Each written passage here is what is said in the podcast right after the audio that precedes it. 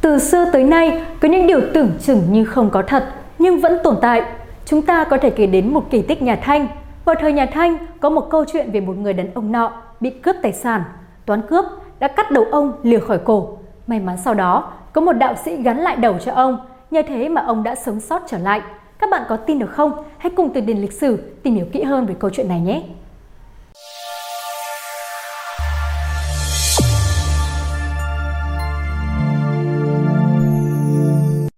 Người đàn ông giàu có bị cắt đầu lìa khỏi cổ. Một ngày vào những năm đầu thời nhà Thanh, một đám thổ phỉ tìm tới cướp bóc ở ngôi làng nọ.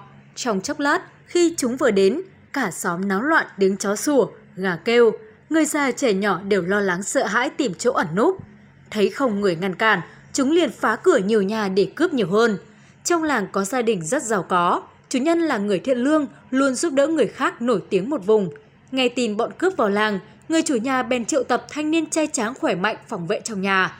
Đang cướp bóc, toàn cướp liền thấy gia đình giàu có nọ. Đương nhiên, chúng không bỏ qua. Sau một hồi la hét, đập phá cửa nhà, đám thổ phỉ xông vào. Lúc này, hai bên đều cầm vũ khí đấu đá nhau. Trong lúc hỗn loạn, một tên côn đồ xông tới chủ nhà, chỉ bằng một con dao cứa cổ, hắn khiến chủ nhà đầu lìa khỏi cổ trong tức khắc.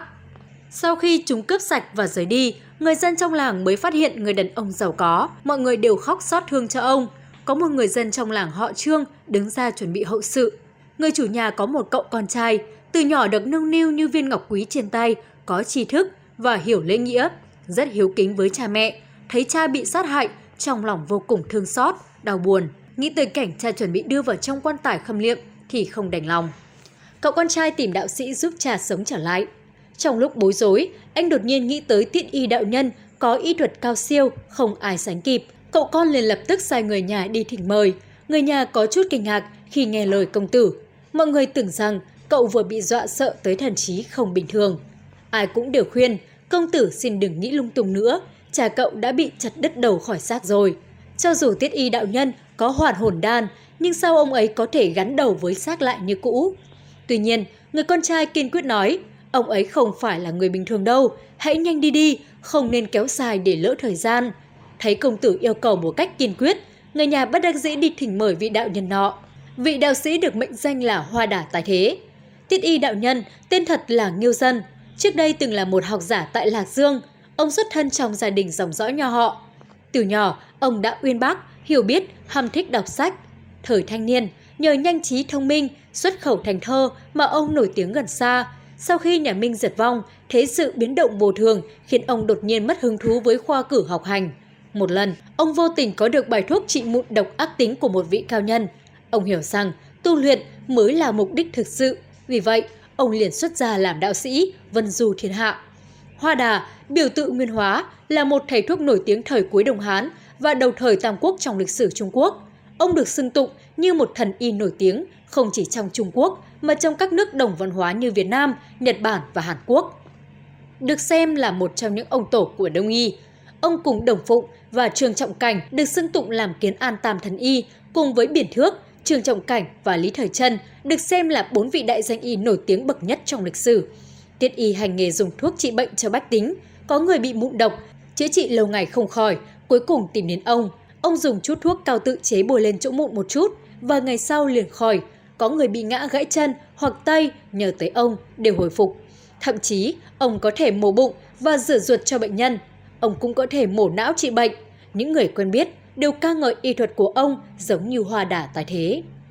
Còn hơi ấm là còn cơ hội cứu sống. Sau khi được mời tới gia đình nọ, tiết đạo sĩ không chút hoang mang lo lắng.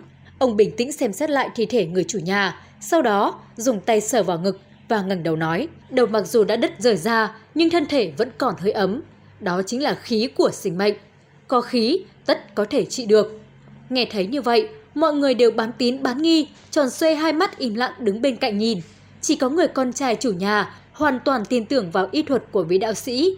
Chỉ thấy đạo sĩ nhẹ nhàng nối đầu và cổ của người chết lại với nhau, nhanh chóng dùng kim bằng bạc khâu liền lại. Tiếp theo, ông lấy bột thuốc mang theo, bôi đều lên xung quanh miệng vết thương, rồi ông dùng lửa than sưởi ấm một chút. Một lúc lâu sau, ông lấy một bát canh nhân sâm cho vào những vị thuốc khác. Làm xong, ông nhờ người nhà mở miệng người chết và bón từng chút canh. Thời gian từng giây từng phút trôi qua, người chết vẫn chưa có dấu hiệu sống lại. mọi người không khỏi nhìn ông với ánh mắt hoài nghi. Nhưng Tiết Y vẫn bình tĩnh, điểm đạm như ban đầu. Cuối cùng, kỳ tích xuất hiện, người nhà phát hiện thân thể người chủ nhà đã chết, bắt đầu có hơi thở yếu ớt.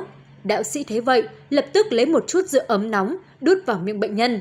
Một lúc sau, hơi thở dần thay đổi, từ yếu trở nên mạnh hơn. Nhờ sự chăm sóc, điều trị của vị đạo sĩ, sau một đêm, người chủ nhân đã chết cuối cùng có thể tỉnh lại.